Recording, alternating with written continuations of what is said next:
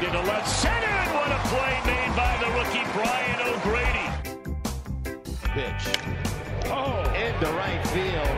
Brian O'Grady, first big league home run. Fly ball, center field, struck well. Marisnick going back at the wall. Gone! Welcome back, Brian O'Grady. What's up, everybody? Welcome to episode 32 of Breaking Bats, presented to you by Not For Long Media. I'm your host, Brian O'Grady, and with me, as always, my co-host, Justin Ayers, JA. How you doing, dude? A lot going on. Good college football weekend, but more importantly, baseball season's wrapping up. We got playoffs coming up soon. A lot of stuff happening. How you doing, man? I'm great. Yeah, I started seeing those articles pop up where it's like the last couple weeks of the year. It's like the the season series that matter the most. And you know, we're getting ready. The, the playoff bracket was announced, or like the the initial one as of today. So a lot of fun stuff happening in Major League Baseball. It'll be fun to see. We you know we're gonna talk about a couple teams that have already clinched a playoff spot, and then we're gonna try to see who's gonna wrap up these these other wild cards. It's not not a lot of big races for the wild cards, which we'll talk about. Um, it's not as close. Maybe the NL is a little closer than anywhere else, but yeah, it's it's a fun time for baseball right now. But I still have my college football Saturdays and my NFL Sundays. So, um, you know, those two days aside, we're doing pretty good otherwise. Yeah, no doubt. It's still it's definitely baseball season, and it's I love it. Uh, college football Saturdays, can't beat it. NFL, my Eagles are looking pretty good, so I'm happy right now. But uh, baseball season, the playoffs are great, man. You know, it's baseball's so long that I feel like it starts to like, you know, you get a little bit of that lull once football season hits and everybody's like really excited yeah. for football again. But then, you know, the races pick up. Judge is going for 60 homers, which we'll talk about, and like things like that are happening.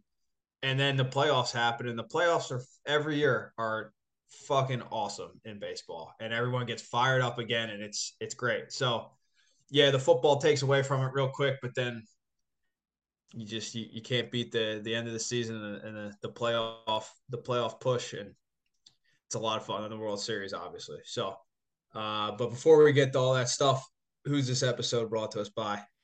This week's episode is brought to you by our friends at Som Sleep. Are you having enough uh, trouble getting enough sleep at night? Because Som Sleep has you covered. The scientifically advanced Som snack includes ingredients that are naturally found in your body, like GABA, magnesium, and melatonin. Sleep is the best form of recovery, and it has helped people everywhere take their games to the next level. It's simple. All you have to do is drink one serving just 30 minutes before bed, and your body will naturally calm itself down. Other sleep supplements leave you feeling groggy and tired in the morning, but not Som Sleep. Wake up feeling refreshed and ready to conquer your day. Go to getsom.com, click shop, and enter the code BATS, B A T S, at checkout for 10% off your entire order of Som Sleep. So we tease it in our little intro there, but the, the two teams that have clinched their divisions and have punched their ticket to the postseason are the Astros and the Dodgers. Uh, with the Astros win last night, they earned a bye into the AL Division Series. They'll have home field advantage. I mean, th- this division was never really in doubt. If you look at the AL West this entire year, they had a 10 game lead in June and then they never really had any serious competition after that. They only need three more wins to get to 100. They're at 97 right now, and they their their club record for wins is at 107. So we're on uh, we're on milestone watch there for the Astros. Um, but I didn't realize this. They have won more games than any other AL club since 2017. They're 531 and 324. It's it's insane the run that the Astros have been on. Uh, only one World Series though, so you can you can kind of look at it from that perspective. But uh, I want to talk about their manager, Dusty Baker, a little bit. This guy, like, I don't think he gets enough credit. He came in during the, the, the height of the cheating scandal. They just fired uh, AJ Hinch, and it's like, all right, well, this, this team's got a, a you know a cloud hanging over it. And then ever since then, he's just he's just won. He's been to a World Series, been to ALCS. Like, do you think that Dusty deserves more credit when talking about the greatest managers of all time?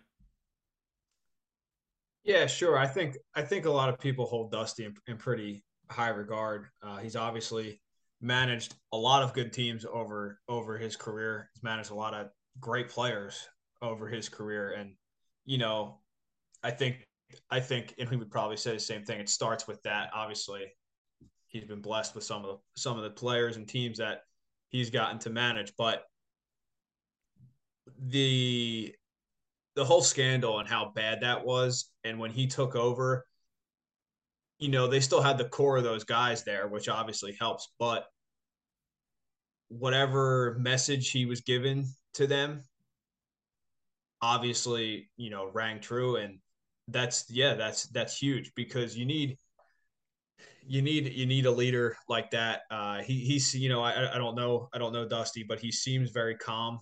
Uh, been doing this obviously a very long time, so it just that's the the vibe I get from him is that every you know he keeps everybody even keel and and that guy's really like him as a manager. My guess would be that he communicates very well, uh, and he yeah he's a he's a great manager. So you know all time, who knows, but he wins a lot. I, that's all I know. And yeah, the no World Series is, I guess, a knock. But at the same time, man, winning a World Series is really, really, really hard for a billion reasons. But they could do it this year. I didn't think they were going to be as good. I thought the Mariners, you know, would be, and Eric, the Mariners have come on, but I thought throughout the season between the Mariners and thought the Angels would be a little bit better. But didn't turn out that way. And every time you look at the box score, the fucking Astros score nine runs and you know give up one, and they win every every day. At the Yankees, like they're uh in you know talk about it now. They're my they're my pick for the AL. Houston. Absolutely, yeah. Uh, yeah.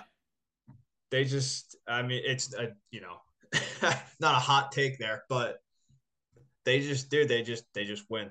That's that's all they do. And now they're they're the one seed. And they're going to be at home. Um, and those guys have been there, done that. They know they know how to win. And yeah, they lost Correa, but Jeremy Pena is is a is a good player, man. I played against him in AAA last year. I was like, who the hell is this guy? He Looks like he look little uh, preview of coming later. He looks like a, a running back. He, he that dude's an athlete and he's played well. And the rest of those guys, Bregman, Altuve, you know, Tucker, all of them, Alvarez, they got a they they got a really good team, man. They they're scary. And I, you know, even when the Yankees were dominating and Houston went in there and no hit them and I think swept them that series, like I think that's when a lot of people were like, "Oh shit, Houston is still it. And the Yankees were probably thinking we need home field for that. And they don't got it. So I I got Houston. But anyway, sorry. Dusty. Yeah. Awesome. He just seems like the ultimate players manager. Like I feel like that's we, we we've talked about managers and how different types, eh, you know, get the guys get the best out of their players in different ways. But yeah, everything that I remember when he was in DC, the guys absolutely loved him. It was it was a shame that they didn't have like success out of the NLDS. They couldn't get out of the NLDS with Dusty there. Like, but as a regular season manager, you look at it like his career, like record year by year, it's like 95, 97 wins. So yeah, he, he's doing something right. But uh, yeah, obviously to get to the uh, the World Series with Houston last year was a great accomplishment for him. But yeah, eh, Houston, Houston's no joke. So the play the playoff picture if the season ended today. So Houston obviously has that one seed. They play the winner of uh, the four seed, which is Toronto, or uh, playing the five seed, which is Tampa. So they'd be playing either Toronto or Tampa in the second round. Uh, that's if the playoffs started today, which I, I I think it might just end up being that. Yeah, that's it's fun. The Orioles are completely out of it. They're five back. What what a year though. 76 and 70. If you would have told me over 500 in late September, I wouldn't have believed you. So we're doing we're doing They're better. in a great spot. Listen, man, I said this to you before, and they hung in longer than I thought they would. So I'll give them that too. But what a you know that's a that's a phenomenal year for the for the Orioles, and they got better years ahead. So good for them. If they made the playoffs this year, that would have been pure insanity.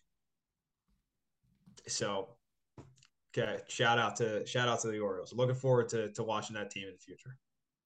They got they got the dudes. Uh, speaking of dudes, uh, Aaron Judge uh, Triple Crown Watch. We are officially on Aaron Judge Triple Crown Watch.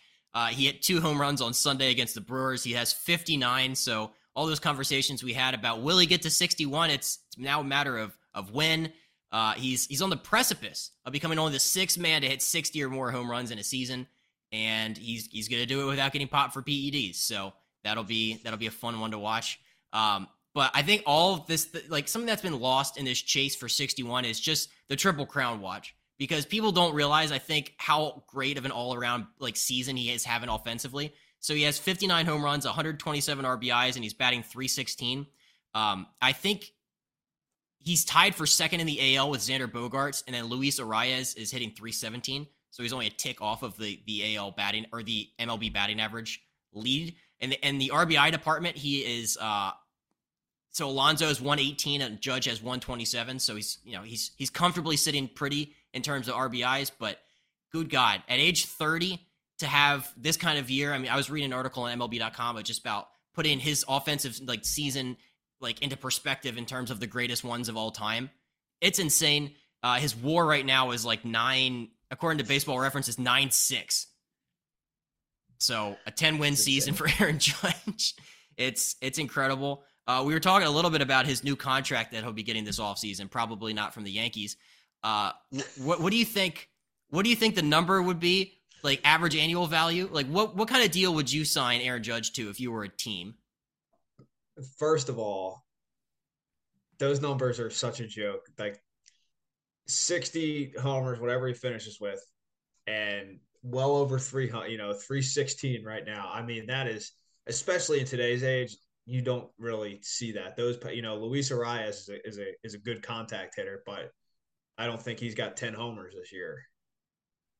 Probably, I I I say that because I remember I think he hit like one or two in a game, and it was a big deal. Uh, eight. So he's got eight. So you know, Bogaerts hits, you know, Bogaerts hit some homers, but Judge, that kind of power, he was slugging over 700 the last time. And that's, that's, I mean, that's just crazy.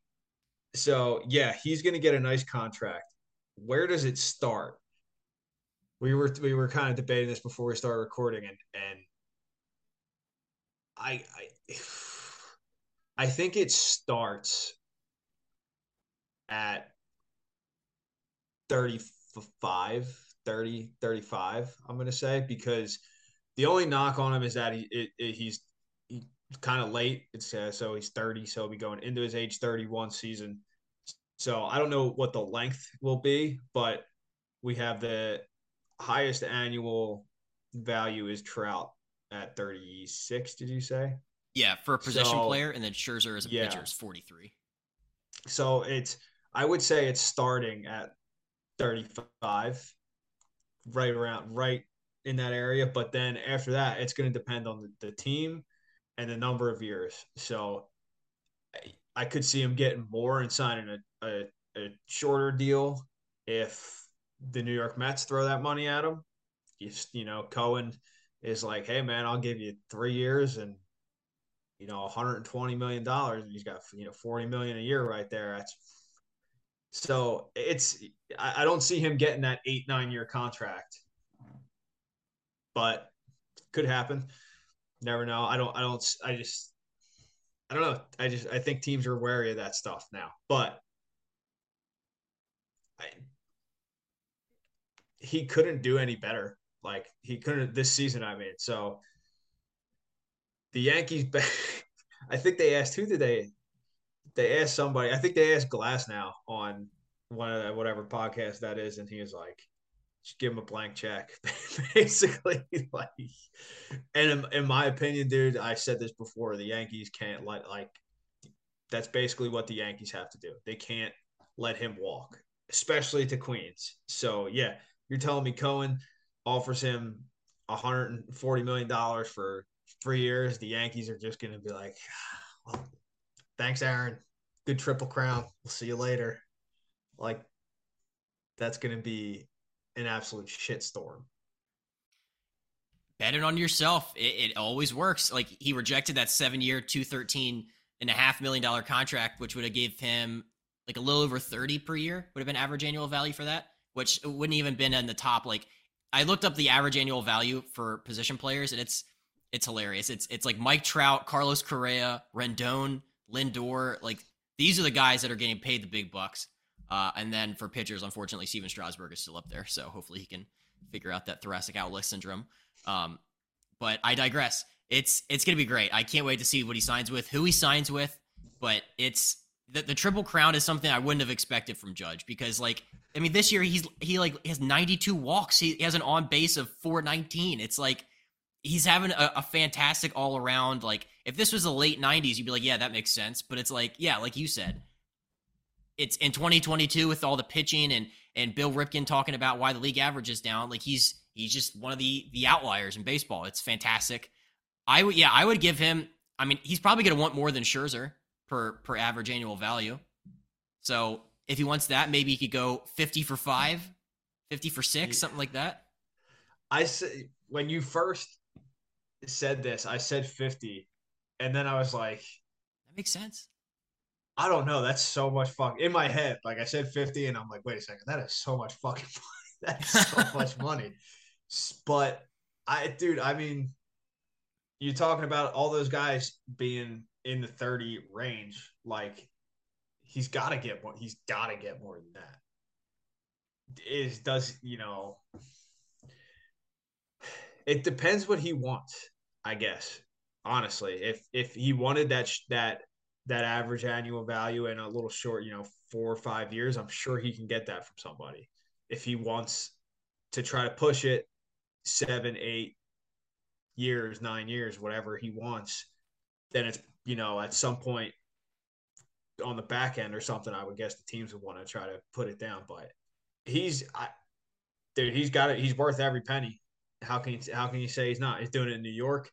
I've said this before on here. That team, you know, if you take him away from that team, obviously WAR says they would lose ten more games than they would with him. But you take him away for like I don't know where they are. Honestly, that he is the impact he has is insane. And sorry, Ohtani and all the Ohtani lovers, but he's he has to be MVP this year. Most games played on the Yankees right now, Aaron Judge 142. The next closest is Gleyber at 130. So durability, not a concern. Yeah, Dude, if you take him off the yeah. yeah. Well, you well you and you had a good point about this too. Is that he's a big dude and getting older. Well, bigger he's, dudes usually have have an issue with that, and he's in great shape. I'm not, but just he's a big human.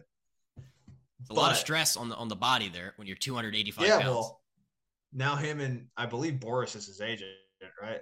I think.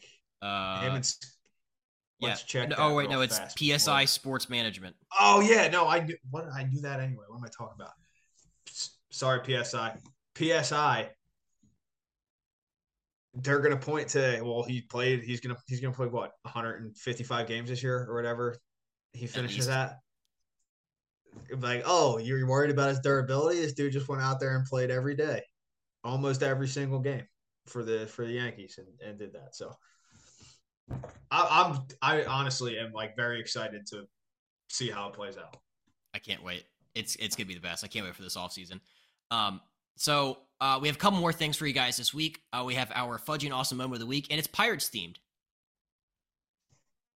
You love your Pirates. I mean, can't can't argue about that. You're you're a DC Baltimore guy, but I think you're a you're a Yinzer at heart there. And our fudging awesome moment of the week is brought to you by our sponsor, the Original Fudge Kitchen. You can find them online at fudgekitchens with an S.com. They're shipping sweet treats and fudge all over the country. Unfortunately, well, kind of fortunately because I'm a fall guy, but unfortunately, summer's coming to an end. So our Jersey Shore and Philly listeners, if you're still down the shore, you can go see them in North Wildwood, Wildwood, Stone Harbor, Ocean City, and Cape May. That's the original Fudge Kitchen. And you can find them online at fudgekitchens with an S.com. They ship all over the country. Can't wait to get some when I get back to America. So this week's fudging awesome moment of the week. It's a great story. Uh, it's like I said, it's a it's a Pittsburgh Pirates themed. It's a season long story as opposed to a singular event. So I, I read MLB.com had this great piece about Pirates catcher Jason Delay. He was a fourth round pick out of Vandy. So shout out the Vandy boys. He, he didn't put up big numbers in the off in the minor leagues. He was at AAA this past summer. This year, he was told it's like, hey, you're not going to play anymore. We're going to move you down the depth chart. We're going to give your reps to other people, and he would be moved as the bullpen catcher. So not even getting in any games. So that was at AAA Indianapolis. And so he's like, I don't, I don't want to just ride the bench. I, I, this isn't how I saw my baseball career panning out. He he thought about it, and he saw on the calendar they had a road trip to Gwinnett uh, to play the Braves AAA team, and his family's from that area. So he thought, I'll go with the team to Gwinnett. I'll pack my apartment up, and then I'll that'll be my last like road trip series, whatever you want to call it, in professional baseball. So then he got a break though. Uh, the Pirates bullpen catcher with the big club got COVID, so they put Delay on the taxi squad with the big club. And then he was there. He was like in like these install meetings with pitchers, and then a, like a bullpen pitcher, I think on the Pirates also got COVID, so they needed to fill the roster spot. And since Jason was already in the building and already was working with the staff, they put him on the actual roster. Uh, and it's been great. Since then, he's played in 47 games. He has a home run. One of the best defensive catchers in all of baseball. He has four defensive runs saved, and he's in the 78th percentile of pitch framing. So it, it's just been a great under the radar like story for baseball this season. Jason Delay, you know, going from the brink of retiring and hanging him up to everyday catcher, and he's probably gonna be back on the team next year while they wait for their top prospect Henry Davis in the minor leagues to get ready. So, uh, how cool is that? That's absolutely wild. Good for him. What a roller coaster that must have been. But now doing it and playing well. So good for him catching defensively like that. That'll that'll help you stick around. So good for him, man. That's a that's a never heard one like that. So good story right there. There's always room in this league for defensive minded catchers. You got that right. Well, you know, who really wants to get back there and just get beat up and get these balls absolutely thrown at you as hard as they can and take foul tips and things yep. like you know, it's not fun. It's not fun life back there. You're the Washington Nationals catcher knows about that right now. Keibert Ruiz. Keep, yeah, poor Ruiz, man. Tough, Took one tough in the back there. Yeah. That's why they that's why they get the big bucks and, you know, get to uh get the big leagues a little bit faster typically because they're yeah. crazy. It's insane. So shout out Jason Delay. Uh so all right, last but not least, this week we have our top five to clean up last week's top five. Uh, I won handily; it was seventy-eight to twenty-two. So uh, that was the tug of war like squad that we assembled. So be sure to vote each week, every Friday, on Breaking Bats Pod on Instagram. Uh, in honor of football, which we've talked about a little bit today, we're going to be doing uh, a top five, but it's instead of a top five, it's going to be we're going to be doing a quarterback, running back, wide receiver, and tight end made with just baseball players. So we're, we're going to take current active MLB players and we're going to see which guys would fit best if we put them in at these positions on the football field. Uh, I will start us off at quarterback. It's going to be JT Realmuto. JT 6'1, 212. When he, in high school, was first team All State quarterback, 20 touchdowns. He averaged 100 rushing yards per game in high school. Uh, and I looked at because obviously catchers have to throw the ball. In the StatCast tracking of pop time, which is from when the ball hits the catcher's mitt to when it goes to second base. He leads all of baseball with 1.82 seconds. So JT would absolutely be able to run around back there and sling it. My running back is Tommy Pham. He's 6'1, 223. I think he would just bring a toughness and a grittiness to the position. He would fight for every single yard, every single possession. Uh, and I think he could probably catch some passes out of the backfield with that, you know, ball tracking ability he has out there in the outfield. So, and above average speed to boot. So my wide receiver, Byron Buxton, he's 6'2, 190. That's a prototypical wide receiver build. In high school, he played wide receiver. He's in the 92nd percentile for speed this year. And obviously being in center field, he he knows he knows how to run and he knows how to catch balls. So uh, that would be my wide receiver. And last but not least, my tight end is Giancarlo Stanton. He's 6'6, 245. And I didn't know this, but coming out of high school as a 17 year old, he was recruited by Pete Carroll at USC to play tight end. They they they really wanted him. They saw this kid Mike Stanton with this giant build. They're like, all right, we could use him on the gridiron. And uh, thankfully, he decided to play baseball. So uh, that is my that's my offensive squad. Who's yours? I like all your picks. They're they're very good. Um, you stole, but there there's some good picks. I would I would probably go with with some of those too. But mine starting a quarterback. I got Tyler Glasnow from the Rays. He is a very very athletic guy. Obviously, great arm. I don't think Glass has ever touched a football field growing up, but if we molded him, I think he could really play the position well. And he's a smart dude, so he'll figure out all the coverages and stuff.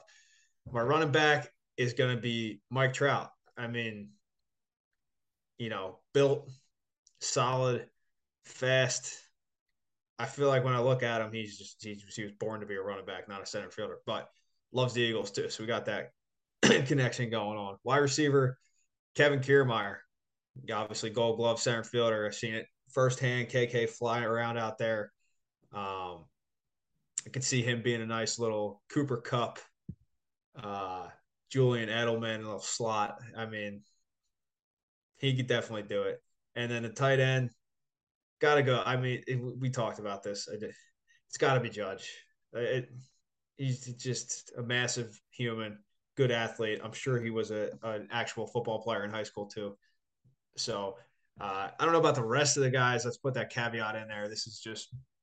I know you did your research with uh, Realmuto, and I actually my buddy went to high school with him, knows him, so I actually knew he was a good football player. But this is just purely based off my instincts of watching them on the baseball field. I've I know there are a lot of really good football players in the MLB or guys who played football who are in the MLB. So I'm sure they're they're going to yell at us, which is great. And but that's my list right there. Yeah, I like it. Yeah, I like. uh You know, I, the only thing with Trout though is you know I worry about the durability concern with uh with Trout at running back. I don't know. I don't know if you're getting a full 17 game season from Trout at running back. He might he might get beat up there backfield. Yeah. But other than that, I thought it was great. We might have to share the carries. I might have to get a RB two in there to get the uh, you know share the carries. Give them split the workload. Some Tony, breaks there. Yeah. Tony Pollard in Dallas. Yeah, something like that. A little change, little change of pace guy change in there. Pace back. So uh, one last thing, but then we'll set up our interview for this week.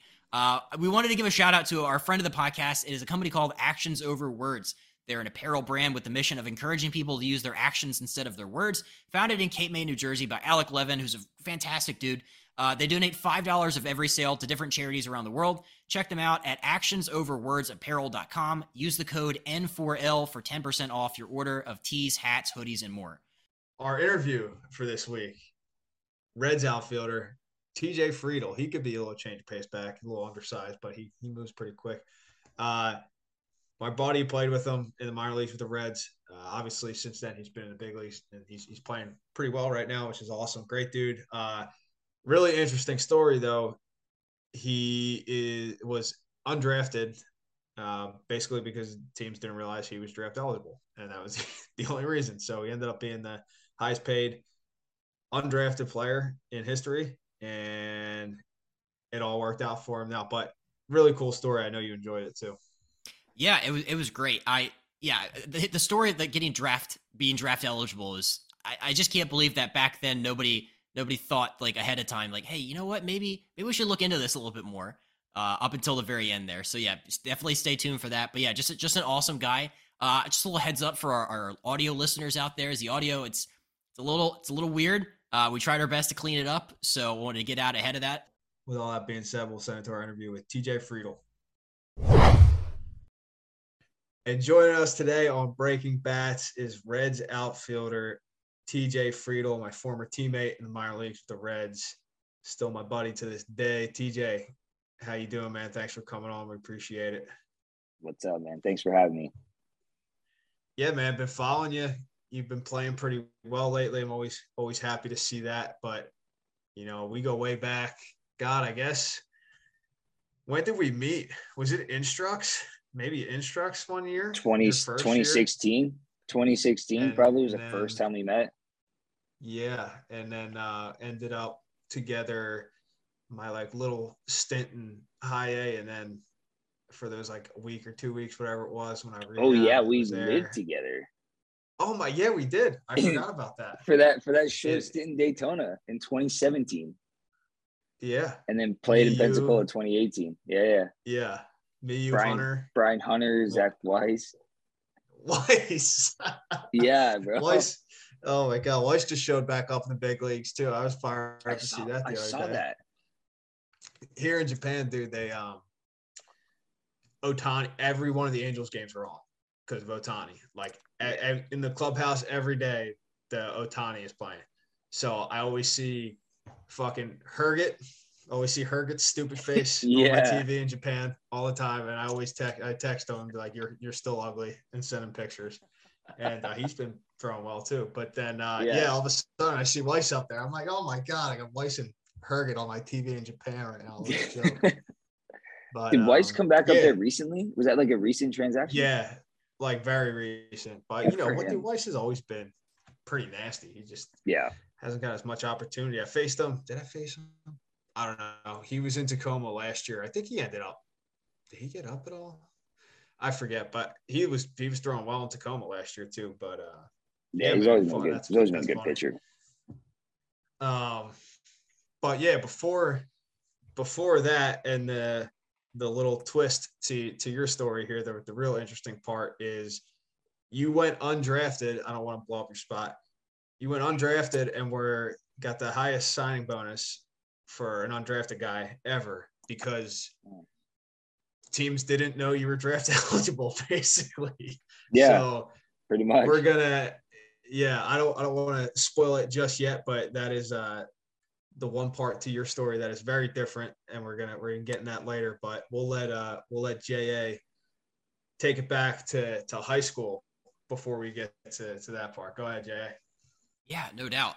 Uh, so TJ, to have the kind of success that you did in high school, and then to have to walk on in Nevada, what was your decision making process like at that time?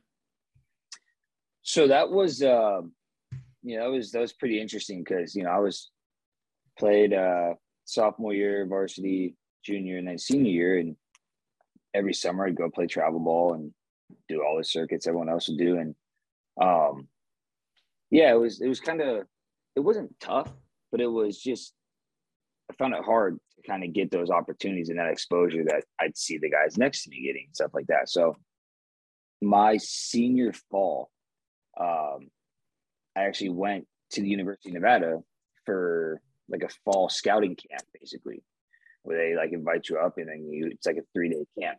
I remember I, I I ran a sixty. They had like the sixty yard dash you set up.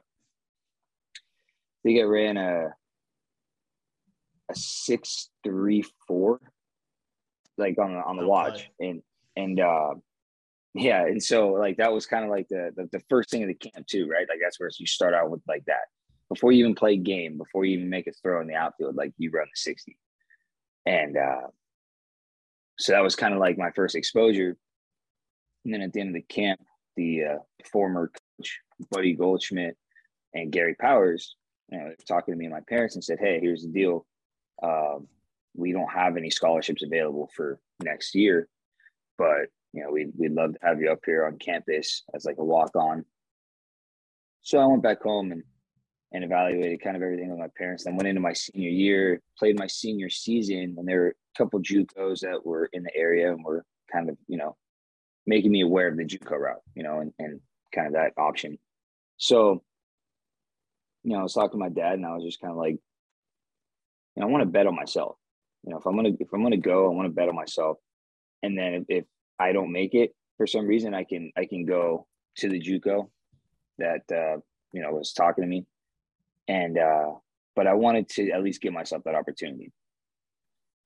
Well, going into my freshman year now at University of Nevada, uh, Coach Powers had retired. He and, and then the assistant coach Buddy Goldschmidt, he went to New Mexico.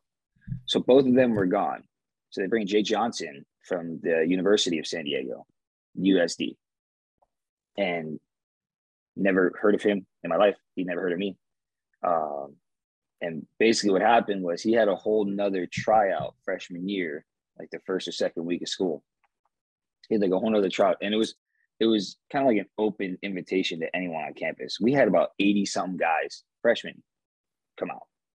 Like and just try out and and it was it was crazy. It was like guys who were already on the team mixed with freshmen who had just got to the school.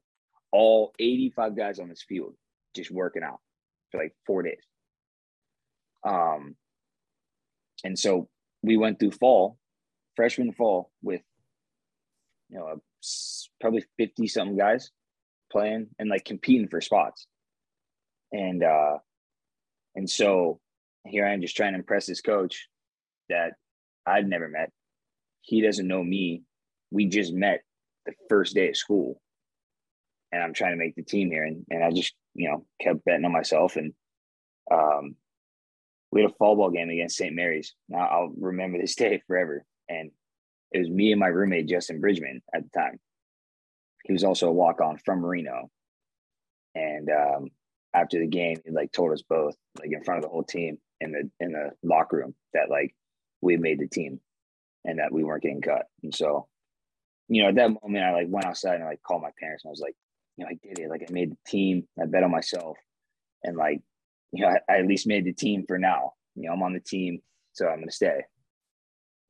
To to kind of jump back into what you were saying, like also at that time, didn't weren't people telling you that you were too small for baseball? Like you're too small to, you know, was was that a, a factor in, in all that during that time? Yeah, I mean that was always kind of like a factor throughout my whole life in high school and every sport. Like I stopped playing football. Uh, I played basketball all the way up until my senior year, but like even in basketball in, in uh, California playing basketball, just like, hey man, yeah, let's be realistic here. You're kind of short, like, which no doubt, but like I'll find a way to make it work. And that's what I've always done. You know, I find a way to use, take my size and what I'm good at, which is I'm fast, you know, and I use that to my advantage. So, um, yeah, I mean, that's kind of what I've been told my whole life, but you know, there's always ways to make it work in your favor and kind of know your strengths and play to your strengths. So going from your freshman year at Nevada to your junior year, like what changes did you make to your swing that had this like drastic turnaround? Um, so my after my sophomore year, um, I went and played summer ball in Texas collegiate league, and just tried five or six different swings because I was like, you know what, like let's just what I'm doing right now is not working. Let's be honest, not working. So let's just try some different things.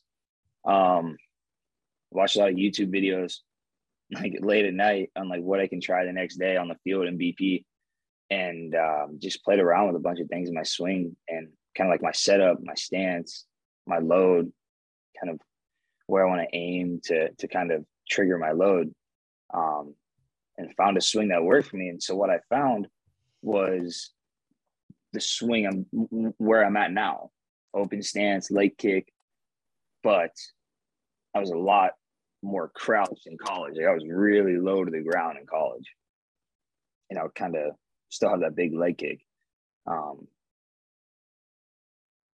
but then I think the biggest part for me, and it always has been, is confidence. Always. And so when I came back my junior that redshirt sophomore, my junior school, my redshirt sophomore year baseball, TJ Bruce had just came in from UCLA, played fall ball. Um, you know, once again, he didn't know me. The only thing he knew about me was what he got from Jay Johnson after Jay Johnson left to go to U of A. And kind of just, you know, debriefed everyone on the team and who's coming back, who's returning. And um, so he didn't know me at all. So I come back my junior year. I've had a good summer in Texas and um, you know come back in fall ball having a good year in fall ball still walk on at that point and he calls me in his office right before christmas break well no right before thanksgiving break calls me in his office and, and he goes hey um, yeah i really like what you did this fall your hard work and you're going to be a big part of this team um, you know you're going to be an everyday center fielder for us and at that moment i was like wow like I haven't had that opportunity before. I've kind of been fighting for a job ever since I stepped on campus. And um, and then he was like, you, we don't have a lot of money set aside, but I want to I want to put you on a 25% scholarship. And that to me, you know, 25% scholarship to me was just like, what? Like that's that's insane. Oh my gosh. Like so me and my four roommates, we were in a house at that time, went back and told them the news and they wrote me up they wrote me up a, a piece of homework paper, like on the backside, and it said um, NLI, whatever that intent, like national letter of intent that you sign when you sign your scholarship deal. Like they wrote up a handwritten one for me and like took pictures of me with the Nevada hat, like I was back at senior in high school for my signing day. um, oh, it was hilarious. I still have the pictures. It was hilarious. But uh, just that confidence that he instilled in me to just let me be myself and hey keep doing what you're doing i like what you're doing and you know to keep doing it just gave me that confidence that what I was doing was working and to just keep doing it. I love that. Yeah, I mean, Brian could probably speak on the, the part of it too, where it's like, you know, being told that you're our guy, you're playing every day, you don't have to worry about, you know, we're not taking you out of the lineup. Like, you know, is that some is that one of those things that just has great effects on you mentally when, when you're told something like that? Yeah, no doubt. Absolutely. I mean, anytime. Yeah. Oh, I'm sorry, Brian. No, go. Go. Go. All you. No, I've been talking. You you can touch on that. No, it's a- absolutely. It's as a hitter, the you know, having at bats every day and seeing pitches every day is the biggest thing. That's why pinch hitting is such a such a hard job. But yeah, when when someone tells you that and you just you don't put the pressure, all that pressure on yourself each at bat and think you're living and dying with with each at bat, which you know, fast forward, you talk about like pro ball. A lot of guys deal with that, getting worried about like being sent down if they don't produce, and that's you see guys struggle because of that. So college, yeah, if you know you're that guy and you're you're going to be in there, you just get to go and play and and not have that extra worry about it. It's hard enough without worrying about all that stuff. So once you pile that on, man, it afraid to swing at bad pitches, so you miss the good pitches, or then you chase because you're too scared anyway. It's yeah, it just mm-hmm. snows, it just snowballs for sure. Yeah, I mean that's. Oh, so I wanted to jump ahead, and we touched on this earlier. Like, can you tell the story of how you signed with the Reds as an undrafted free agent instead of being drafted? It's it's one of the most incredible things I've ever heard. Yeah. Um, like the, you want the full thing? You want Yeah. the all right. So yeah, so my red that red shirt sophomore year, that year, uh, like I was saying, I had a good fall. Um, and so when scouts come to fall scrimmages and stuff, they get a roster printout, right? And they get a everyone everyone on that field, their jersey number, so they know who they're looking at and stuff like that. Um, on that printout roster, I guess it had me listed as a sophomore, just a straight up sophomore. No, no red shirt. Because normally it would say red shirt, you're RS dash SO, red shirt sophomore. Um, on these handouts, it just had sophomore, and that was that was kind of all they saw. So you know, I don't know if they were watching. It was like, okay, well, next year's draft, or we can go, we can we can look towards next year's draft or whatever it may be. And then fast forward to the season, you know, I had a had a good season. Uh, my redshirt junior year or sophomore year, and uh, I remember the day before the draft, or like the week of the draft, we were playing in the Mountain West tournament. I get a phone call, and um, it was the Rays area scout, who I had seen for three years already. Like he was very, he was around our fall scrimmages a lot, at our games a lot. You know, the Rays drafted a lot of Nevada guys, uh, Kewby Myers, Miles Mastrobuoni, Justin Bridgman. Like they drafted a lot of Nevada guys. So he calls me and he's like, Hey, uh, we're thinking about drafting you this week in the draft. You know, what, what would you say? And I told him on the phone, I said, Oh man, that would be awesome. But like, I'm not draft eligible. And on the phone, on the phone, he, he, he on the phone, and he goes, Yeah, no, this is your third year in Nevada, right? I was like, Yeah, well, I'm a junior, but technically baseball wise, I'm a redshirt sophomore. He's like, Well, that that doesn't matter. Like, as long as you've been in Nevada for three years, you're draft eligible. And so that was news to me the week of the draft. This whole year I'd gone about it like I wasn't draft I wasn't even because I wasn't 21. I was a redshirt sophomore, so I thought you had to be at least a junior eligibility wise in baseball to be drafted. So I didn't think I qualified until he told me that the week of the draft. And so I ended up, you know, I told him, "Hey, I appreciate it. Thank you for making me aware, but that's just really sudden, and I don't, I don't, I don't even have a, an agent. I didn't even talk to my parents about being drafted. I was planning on going to the Northwoods, just playing summer ball. That was it. So I told him like, thank you, but no thanks. I'll wait till next year. Um, fast forward to the Northwoods. I'm in the Northwoods for like two weeks, and I get invited to Team USA, the collegiate national team. Um, because my coach, TJ Bruce, had connections with the the college national coach at that time, Coach Horton from Oregon. They had like ties from before, so he kind of just asked him as like a, a favor, hey, just for exposure can you bring him to the tryouts? Not even like to make the team, just to be at the tryouts for a week in LA. So I got invited to the tryouts.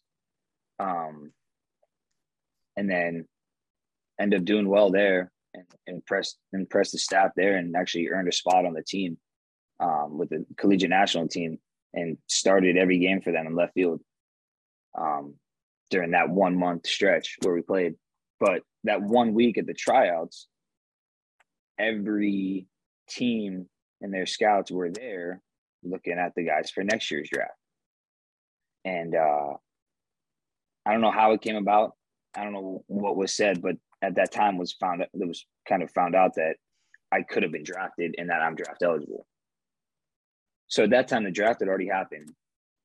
Now they're signing free agents out of out of college or seniors or uh, you know, seniors out of college or just free agents, and um, I get a call from Adam Karen, who's my agent still to this day. He calls me and he goes, "Hey, um, we want to meet. They're based out of the Bay Area where I'm from in California. And I was in LA and they said, Hey, we want to meet up. So they fly down to LA and uh, we kind of meet up and, and I told him like, Hey, yeah, like that'd be awesome. I'd love for you guys to represent me. And boom, right into the fire. He starts getting emails, phone calls about what would I would I be willing to sign right now? You know, what what what am I looking for number wise? So in my head, I'm like, you know, I got to decide what do I want to go back to school? What do I want to do?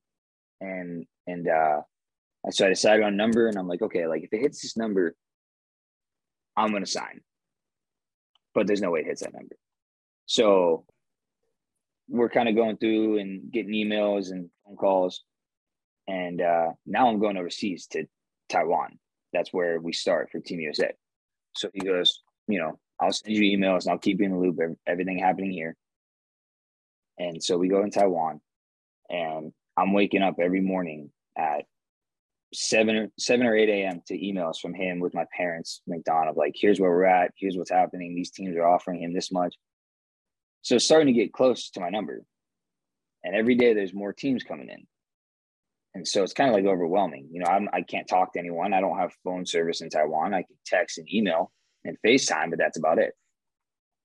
And so uh, my coach at Nevada FaceTimes me and he knows what's going on. So, you know, he's now now I got him doing everything he can to bring me back to school, come back to school for another year, along with other teams hopping on to get me to sign. Um, and so it just kind of turned into like a, a bidding war in type of like, you know, who had money left over from the draft is basically what they're going for. Like after they've signed all their guys in the draft, who has leftover money. So it comes down to maybe four or five teams where it's all in the same vicinity of what I signed for. And at that point, it had surpassed what I said, you know, would take for me to sign. And then at that point, you know, I sat down with my agent and we just kind of evaluated everyone's draft scenarios, everyone's minor leagues of like who has outfielders, like developed outfielders who are going to be moving up soon, where guys stand. Um, and so we kind of just like looked at looked at all the possible options, and you know we decided that the Reds would be the best fit for me. How big of a difference was that for you? Because you know a couple years prior to that, we talked about how you know you could have gone the JUCO route. The colleges weren't really that interested in you, and then just a few short later years later, your phone's blowing up and teams are like clamoring to get at you. Is that was that weird for you? Oh, it was wild. It was, it was wild. You know, my freshman year of college, I barely made the team, and I had sixteen at bats and eighteen appearances as a pinch runner, and then come back my sophomore year, and I, you know, I was I was redshirted. Um, basically told you know I wasn't going to play at all on that team my sophomore year, which you know, that team ended up going 41 and 15. Like it was insane. That team was incredible. So like, you know, I was I was glad I redshirted to save a year of eligibility, but um it's always tough hearing like, hey man, you're you're not gonna you're not gonna play much. You know, these guys are gonna play in front of you. Um so that was tough. And then yeah, and then, then next year, a year later, you know, I'm having these conversations with with these teams of possibly signing as a free agent and then going right to play pro ball. You know, I go Taiwan to Japan to Cuba, and then okay, now you go back home. We'll give you a week to go pack your things up in Nevada, and then we want you in Billings, Montana on August 4th. So I mean, it happened quick, but you know, it was it was it was amazing. Yeah, and Billings, what a place that is, the best. Um, what? So when you when you finally get back and like you go to Billings, what was your first impression of pro ball being in Billings? Were you like, holy shit, what did I just do? Or were you like, all right, this is pretty cool, let's do it? Um, you know, I think just Billings wasn't wasn't bad at, at all, you know, compared to some of the other other places in that in that league. Billings great. Um, yeah, and, and getting to the ballpark was beautiful. And I'm like, all right, like this is cool, like let's go. But I think the biggest thing for me was was the culture of of the locker room. And kind of walking in that locker room the first time after these guys get done with BP. And I mean, you know how it is. You're just hanging out after BP and you got like you know, all this stuff going on in one corner, and then you got like the Latin guys over here talking and telling jokes and stuff. And you know, for me, I had just come from Cuba, so like I had seen kind of like you know that that that stuff, but once you're in a locker room with it, in a in a baseball locker room with with a different group of guys, then it kind of hits you of like, okay, now I'm now I'm in pro ball. Like this is this is this is what I this is the stories I hear. You know, now now we're doing it. And what happened in your your first pro game there? Mm. First, so first pro game I was. I remember. I remember this by the way. I actually do remember. Like I remember Jay this whole like story playing out. Be like, who the fuck's this Friedl dude? I think I don't know if I was in Dayton or if I was in Daytona, but I'm like hearing the story, and then go ahead, Hear what, so, what happens next so uh yeah, so I wasn't supposed to play. I remember talking to Ray Martinez, who was the manager at the time. And I was hitting BP and, and I had just flown in an hour before BP. So, you know, he was like, We'll get you a day to adjust, you know, get unpacked, settle in, you'll be in the lamp tomorrow. Well, I guess Siri hurt his thumb stealing a base the night before. Yeah. So he, he so he couldn't uh he couldn't hit BP, so he couldn't play. So he comes up to me at the BP and goes, Hey man, I hate to do this to you, but you think you play tonight? I'm like, Yeah, let's go. Why not? So first at bat, I hit a home run. You know, I hit it off the bat and I'm like, wow. You know, I hit three home runs my whole career in college. My first at bat of pro ball, I hit a hit a home run. So I'm like, hmm, okay, that's that's cool. Good, good start. Good start. yeah, good start. Second at bat, Second at bat, I follow two. I get hit in the back foot with a curveball. So whatever. Third at bat, come up, home run. Now I'm like, what's happening? I don't think I've ever had a multi home run game in my life, let alone my first game in Pro Bowl. Um, and then my last at bat, I laid down a bunt single, go back to my roots, what, what I know I'm good at. I laid and I laid on a laid on a drag button single. Um, and I think I ended up scoring a winning run in the in the ninth or maybe the eighth or something like that. We ended up winning like four three. Yeah, that was that was the debut. Three for three with a hit by pitch, two bombs, and a and a bunt single. It's kind of tough though because you can't really do any better than that. You know, everyone's gonna have nope. really high expectations for you. set the set the expect came in really hot with the expectations there, and kind of set those. I think I was there for maybe a month or whenever the season ended, and I hit one one more home run the rest of the time I was there. Two in the first game, and then just nothing else after. You were just not you you were just totally not thinking, probably dead tired from running around, oh. flying in. You're just like, yeah, whatever, whack, whack. Whatever happens, happens. No expectations here, and then it's yeah. the best game. That's great. I want I want to I want to backpedal just a, a little bit, and then I'll let Jay get back in here. How how cool was it playing for the U.S. national team, and like what what did that kind of mean to you and, and do for you? Oh, it was it was incredible. Like, you know, I it was funny because I had just watched pretty much all these guys that I'm playing with at this uh, with this USA team. I had just watched them a month prior when I was in the Northwoods in St. Cloud, Minnesota, watching the College World Series, watching this whole team that I'm now playing with on the collegiate national team. You guys from Florida, Vanderbilt, all these SEC, big SEC schools, and I'm from Nevada, and and I'm here mixed with this group and kind of seeing like the talent. You know, we don't play SEC schools, ACC schools. We don't play any any big conference schools. Um, so kind of like seeing that talent level of like that mixed group, and then getting to face them at, at the trial because it was all basically beginner squad scrimmages. So getting to face them at the at the trials and stuff like that, um, it was really cool, and it only elevated my game more playing with those guys and that competition and kind of seeing like how these guys play and like then we go back to confidence, right? Of I could play with them. Like I'm I'm just as good as these guys are. So like it was it was just another another confidence level where it's like you kind of I was just watching these guys on TV in the College World Series, the best of the best in college baseball, and now I'm sharing a field with them, playing with them, competing with them. So that was an awesome awesome experience. Love that.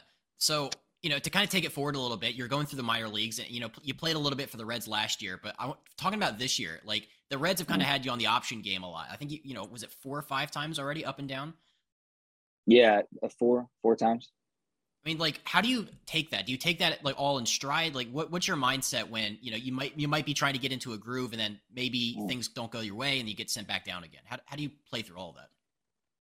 Yeah, I think uh, especially for my first time, kind of going through it, um, it was tough the first couple times because you know I, I I had a good spring training, and so the first time I got called up was about two weeks into the season, two or three weeks into the season. So I come up, um, and it was only for like four or five days, I remember, and then it was kind of like right back down to Louisville. But uh, the second time when I came up was May first, and I was up May first to like almost the whole month of May, I, I want to say. And I was playing every day. I got every opportunity. Um, I just, you know, wasn't able to, wasn't playing my best baseball, and I knew that. And I and I was pressing really hard, and I was trying to force things to happen, and um, trying to make things happen for this team instead of just being myself and going out there and playing. Um, but I mean, I was playing every day. I think I got like 90, 90 something at bats when I was up here in that month. Like I got every chance to play and I knew I wasn't playing like myself. So when I got optioned down, you know, I wasn't I wasn't mad. I wasn't upset.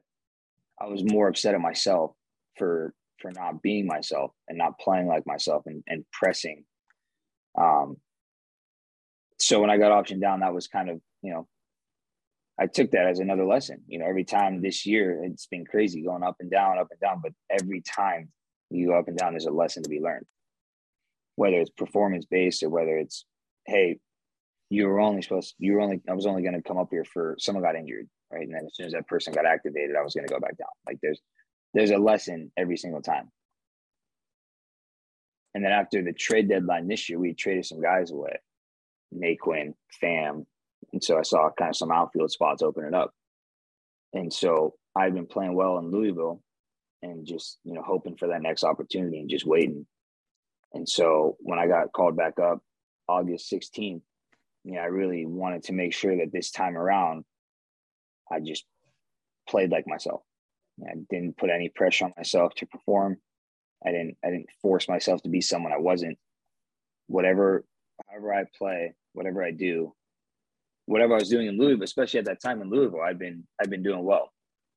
Yeah, I think I was down there for almost two months after I got optioned down that last time, and you know I kind of figured some things out. My swing made some swing adjustments, um, and just told myself, you know, this time up, you know, kind of like what Brian was talking about earlier about uh, that confidence level of once you're getting kind of scarce at bats or you're putting pressure on at bats, and it's like, okay, well, I don't I don't want to swing in a bad pitch. You get a fastball down the middle, and it's like, why did I just take that? Like you're not you're not aggressive. You're not ready to hit because you don't want to make a mistake. And this game's already hard enough. So if you're telling yourself, don't make a mistake, or hey, wait for your pitch or be patient, you're already making it harder on yourself on a game that's already hard. And so, you know, this time around, I just wanted to be aggressive, play how I was playing, take my same approach, how I was playing the Louisville up here. It's the same game, same game, same people. Everyone's the same. So, uh, yeah, I think, you know, that, that lesson kind of that I learned that last time going down to Louisville has helped me right now into where I'm at in terms of like whether I go four for four or 0 for 4, you know, that's that's not going to affect me tomorrow. I'm not going to carry that weight on my shoulder and I'm not going to bring this into tomorrow and be like, "Oh man, I didn't get a hit yesterday, so I really got to get two hits today. I got to get three hits today and show them, show them, you know, I can stay here." Like, no, because I wasn't doing that in AAA, so why would I do that here? You just got to take the same mentality. So that's really helped me a lot this time around. What was that swing adjustment? Going back to kind of like what I was saying. Uh, so how I swung that swing adjustment I made in college. You know, in, in between my sophomore and junior, I, I opened up my stance with that little leg kick. But what that does is it frees me up to kind of like dance with the pitcher and my timing. And so before, when I was kind of like no stride and short and compact and simple, um, my timing was really short, and I had a short short window to kind of get to my get to my point. Um, but what was going on last year and last year it was it was incredible right and it worked and it was amazing and i was in sync but one thing i kind of noticed this year if my timing was off in the slightest or if i wasn't in my legs then my body would be searching for somewhere else to find energy to go into the ball. So i started lifting up out of my legs and coming up out of my swing. When i started in my legs then i'd come up out of my swing out of my legs and my barrel drops. And now my body's this way trying to hit the ball. And i was popping up a lot miss fouling balls off to the left side a lot.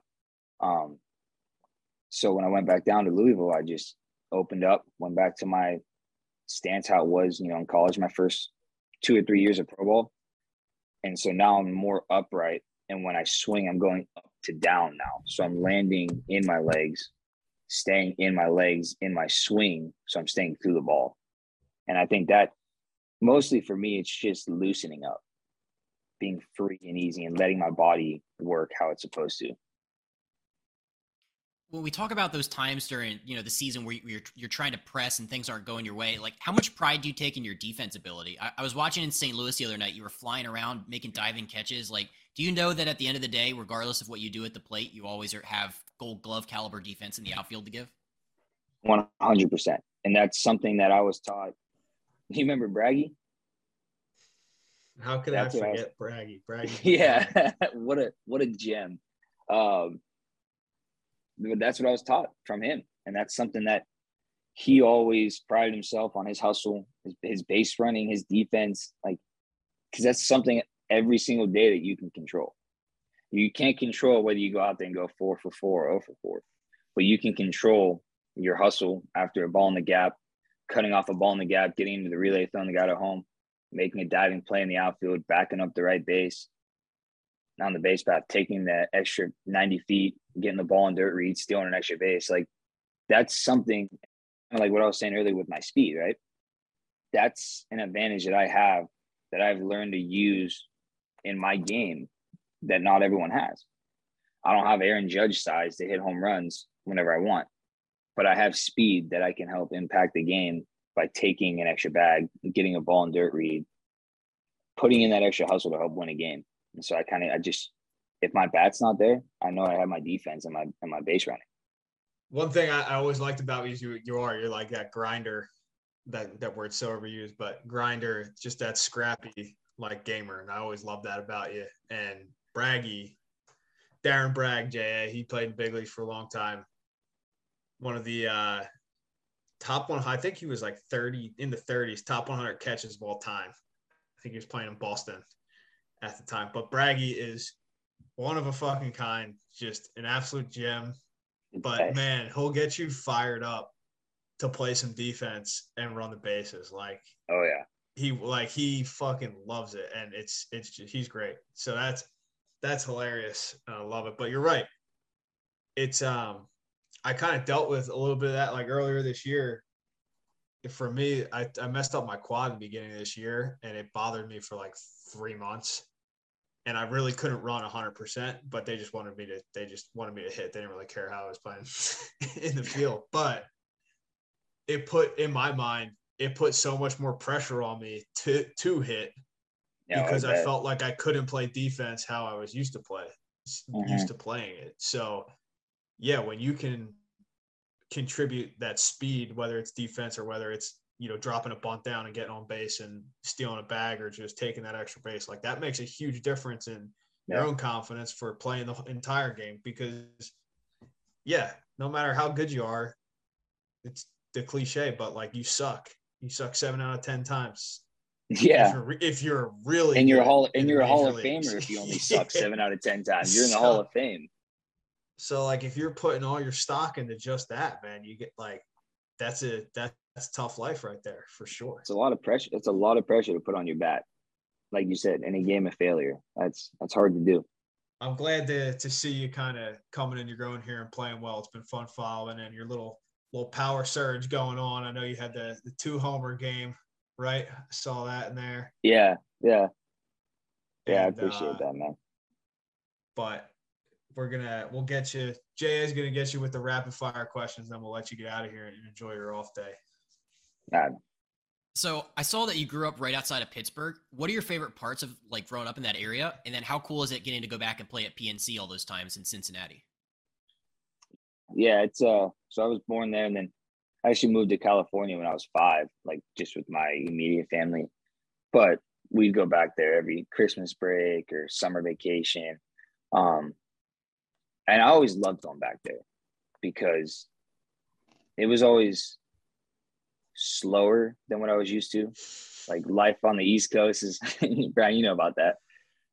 Just a little bit. It's it's relaxed. You know, no one's in a rush, and no one's trying to, no one's trying to get from A to B super quick. And and uh, and I always love that about Pittsburgh. You know, it's always kind of like laid back atmosphere, and and uh, that's how my family in Pittsburgh is. And um, and then getting to go back there and play last last year I got caught up the last two weeks of the season, and just so happened the last three games of the season last year were in Pittsburgh. So um, I got to see all my fam, all my family came out to those games and and got to see me play at, the major league level in Pittsburgh.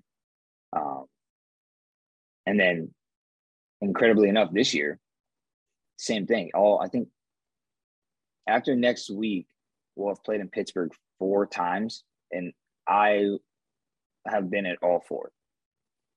Surprise, like as up and down as I've been this year, every time that we played in Pittsburgh, I've been up with the big league team.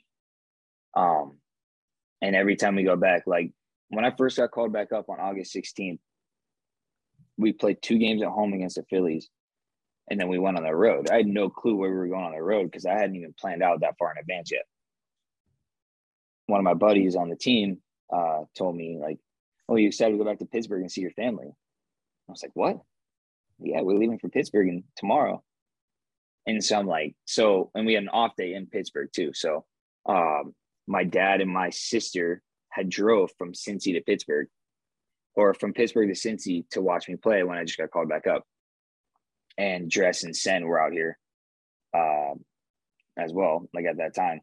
So after that day game, we had an off day the next day, and I went and talked to DB, David Bell, our manager, just to see if I could go out and drive to Pittsburgh with my family. And, and, you know, he was, he loved it. He was all for it. Like he's big with family and family time and stuff. It's, it's amazing. Um, but just having that opportunity to have an off day during the season, get to go to Pittsburgh and, and barbecue at my sister's house and have all my family come over and just hang out in the backyard all day. Like you don't get moments like that during the season. That's very rare. And so the fact that I was able to get that in Pittsburgh with my family and get to spend time with them was incredible.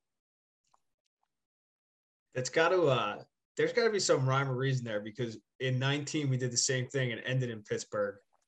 So Delaney was Really? with me. My wife was with yeah, my wife was with me, and DB let us let me drive from Cincinnati to Pittsburgh so I could just drive back home And then head to- home to from Philly after afterwards. And guess what?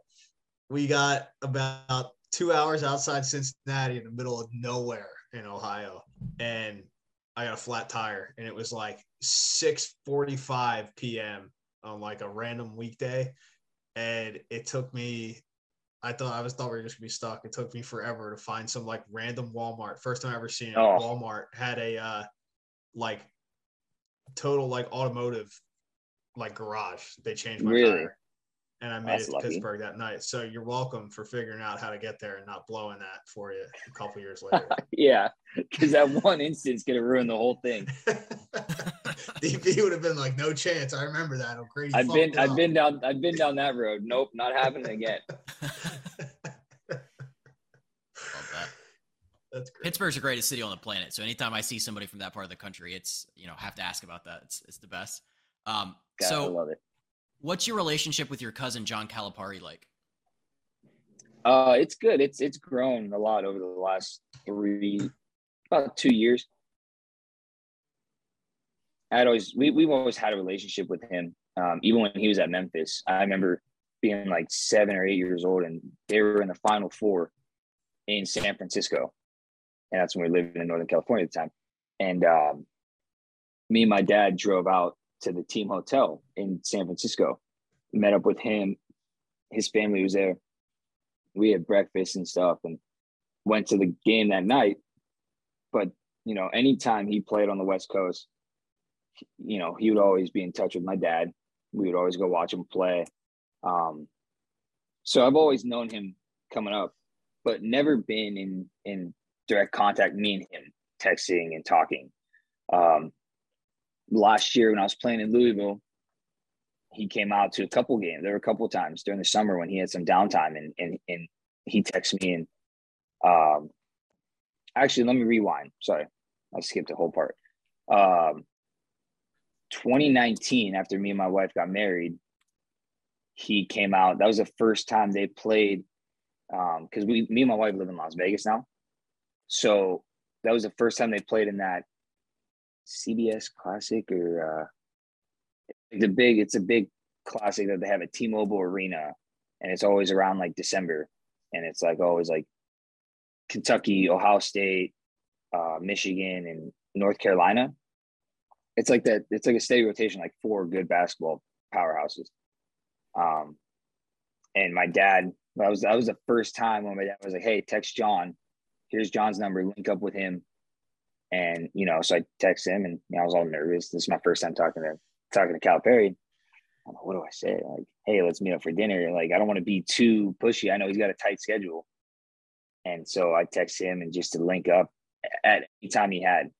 And he responded within like a minute. Like, hey, we're having dinner tonight with the family. You and Dress, come on down.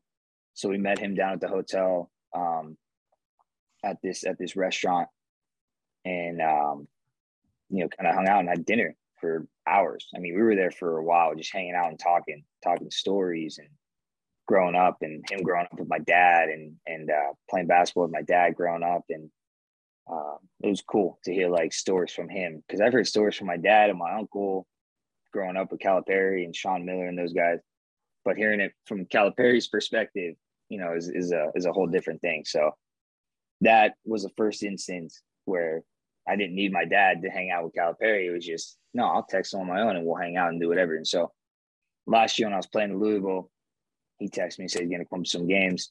And so I would just kind of hit him up throughout the season. Hey, let me know when you're coming. So he came out a couple times. Um, and then last year when I got called up, my dad flew out obviously for, for like a week when I was called up. And so he actually, Calipari came up with his son, Brad, to uh, a couple games up here in Cincy, watched me play with my dad. Um, and then yeah, then this past year again, he CBS Classic in Vegas. We went back there and watch it, go watch the team practice, go to dinner with him and his family and stuff. Um, so yeah, I mean, over the past couple years, we we've really like we text now Some happens, he watches like a highlight like that catch the other night in St. Louis. He'll send me a video watching Sports Center and crazy watching you on Sports Center and, and uh so yeah, we got a we got a good relationship. That's incredible. So, are you a diehard Kentucky basketball fan now? Yeah, yeah, I I, I have been since Derrick Rose. I mean, since even when he was uh, at Memphis with Derrick Rose, then he hopped over to Kentucky with John Wall. I mean, I used to wear those when Kentucky had the blue shorts with the checkers down the side. I think that was 11, 11 or 12. Maybe that was the year they won the Natty. Um, but they had the checkers on the side. They had that John Wall look, and I used to wear those to school in California all the time. I thought I was so cool wearing the Kentucky basketball shorts to school, and I wear like a blue Kentucky sweatshirt with my Kentucky basketball shorts, and yeah, I I always rep them. That's the best. Yeah, I love that. Um, what's your favorite memory or story of playing with Joey Votto? It's tough, you know, because just listening to the guy talk about hitting is is incredible. And I think last year, last year there was a game where I wasn't playing and he was DHing, and we were in the batting cages underneath um, during the game, and just listening to him talk details of hitting, the tiniest details of how he knows when something's not right in his swing. And Brian, you can you can touch on this too, because I know you, you know just as well as anyone else. He knows his swing and his body so well that he's able to tell after an at bat of the tiniest detail that didn't feel right and correct it before his next at bat. He'll know he'll know exactly what his hands aren't working right. He's not not syncing. His hands aren't synced up with his body, his timings, whatever it is. He's able to pinpoint that. Not after the game, watching film, watching his at bats like the rest of us. No, he hmm. pinpoints that during the game and corrects it before his next at bat. I think that's probably the most amazing thing I've ever seen in person. And that was when I first got called up last year. So like not even a week of being called up, but like watching that happen in person in real time was incredible. Just like that's why he's so good. And that's why he's always been so good, is because he knows his body and his swing so well that it doesn't it doesn't take him a game to correct what he feels. It's it it's at bat to at bat, probably even pitch to pitch. I, I wouldn't even doubt if it's pitch to pitch. But he's he's so in tune with his swing and his body that he knows what's wrong, what's going, what's what's different that day. Joey's Joey's different animal when it comes to that stuff, man. He's a smart dude and smart, just, smart guy. He's, he's just is yeah, his attention to detail is is second to none, for sure. Also, one of the best chess players I've ever seen in my life. or yeah, last week we had um, Morgan Gregory on here as yep. our guest, and we asked we asked Morgan about playing playing chess with Joey Votto. So yeah, did he play him in chess? They used to, yeah, they used to when Morgan was there. That was that was the thing, and now he says that they play on online or whatever. But Joey is like Joey's only into the fast games. So like, yeah, he just murders Morgan in like three minutes now instead of Morgan. the only chance Morgan has is if he takes a half hour to like make Joey bored. So That's, I, I watched him play Keno. I think it was, I mean, oh it was a while ago, but you know, Keno just thought he was the best, best. He thought he was the best at, at chess, and uh I think Keno. I, I don't know when I came into the into the game or the match, whatever. I don't know how many moves they were in, but all I remember is walking in and Joey's like, "You're already done. I already know you're, you're already toast." Three moves later, he he's like, "Yep, that's it." And like, one, like I don't even know what happened. I don't know chess, but I watched. I heard him tell Keno three moves ahead that yeah, you're already done, and then that's it. That was it. So I think this offseason I'm gonna try and learn chess. Not not not to not to play him, just so I know what he's doing and how good because I can't even process how good he actually is because I don't even know what's happening. Uh, I have one last one for you. So, what is the best mm-hmm. piece of advice you've ever received? Best piece of advice I've ever received. You know, I think it would uh it would have to be back when I was in college, and it was the year I redshirted.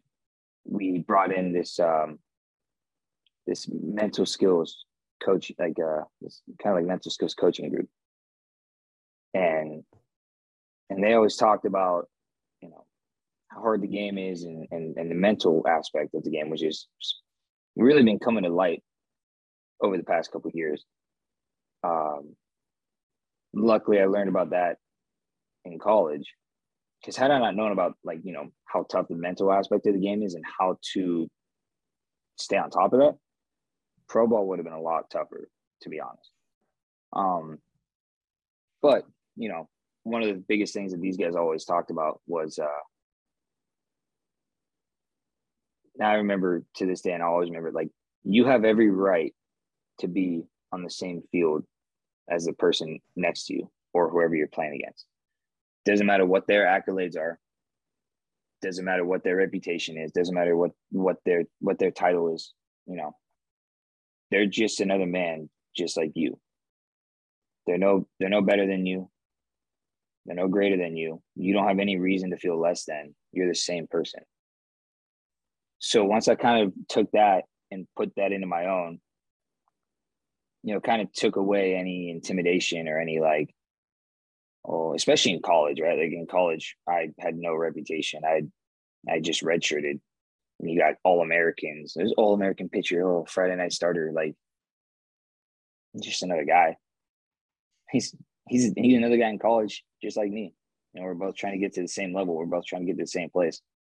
Um, and that kind of helped me build my confidence up instead of starting in a 10 foot hole of like, oh, well, I'm a red shirt and this guy is an all American. So I'm already in a hole. Like, no, we're the same guy. We're the same exact person.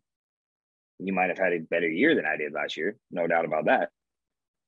But, you know, we're the same person. So that kind of helped me balance my mentality in terms of, you know, I'm a good player. I deserve to be here. I know what I'm capable of. You know, I've earned this. Everything I've done, I've earned. And uh yeah, just kind of build off of that. And then, you know, once you start seeing success.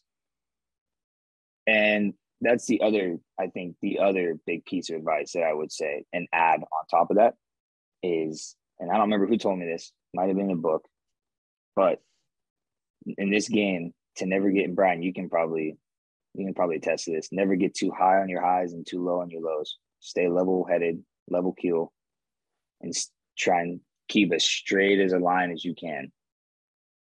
Because if you get too high on your highs, this game will humble you real quick.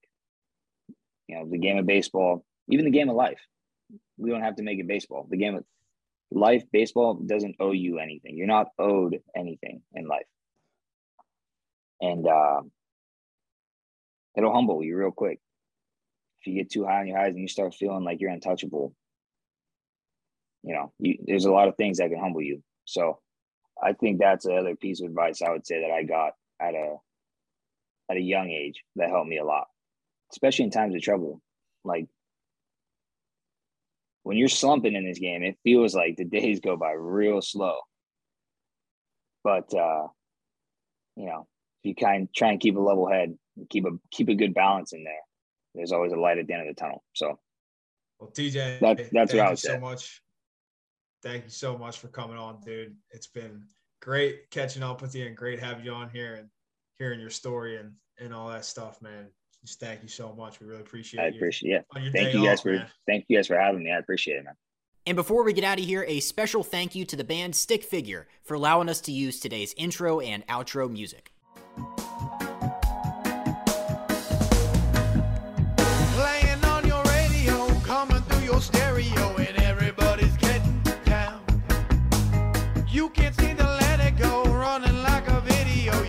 The sun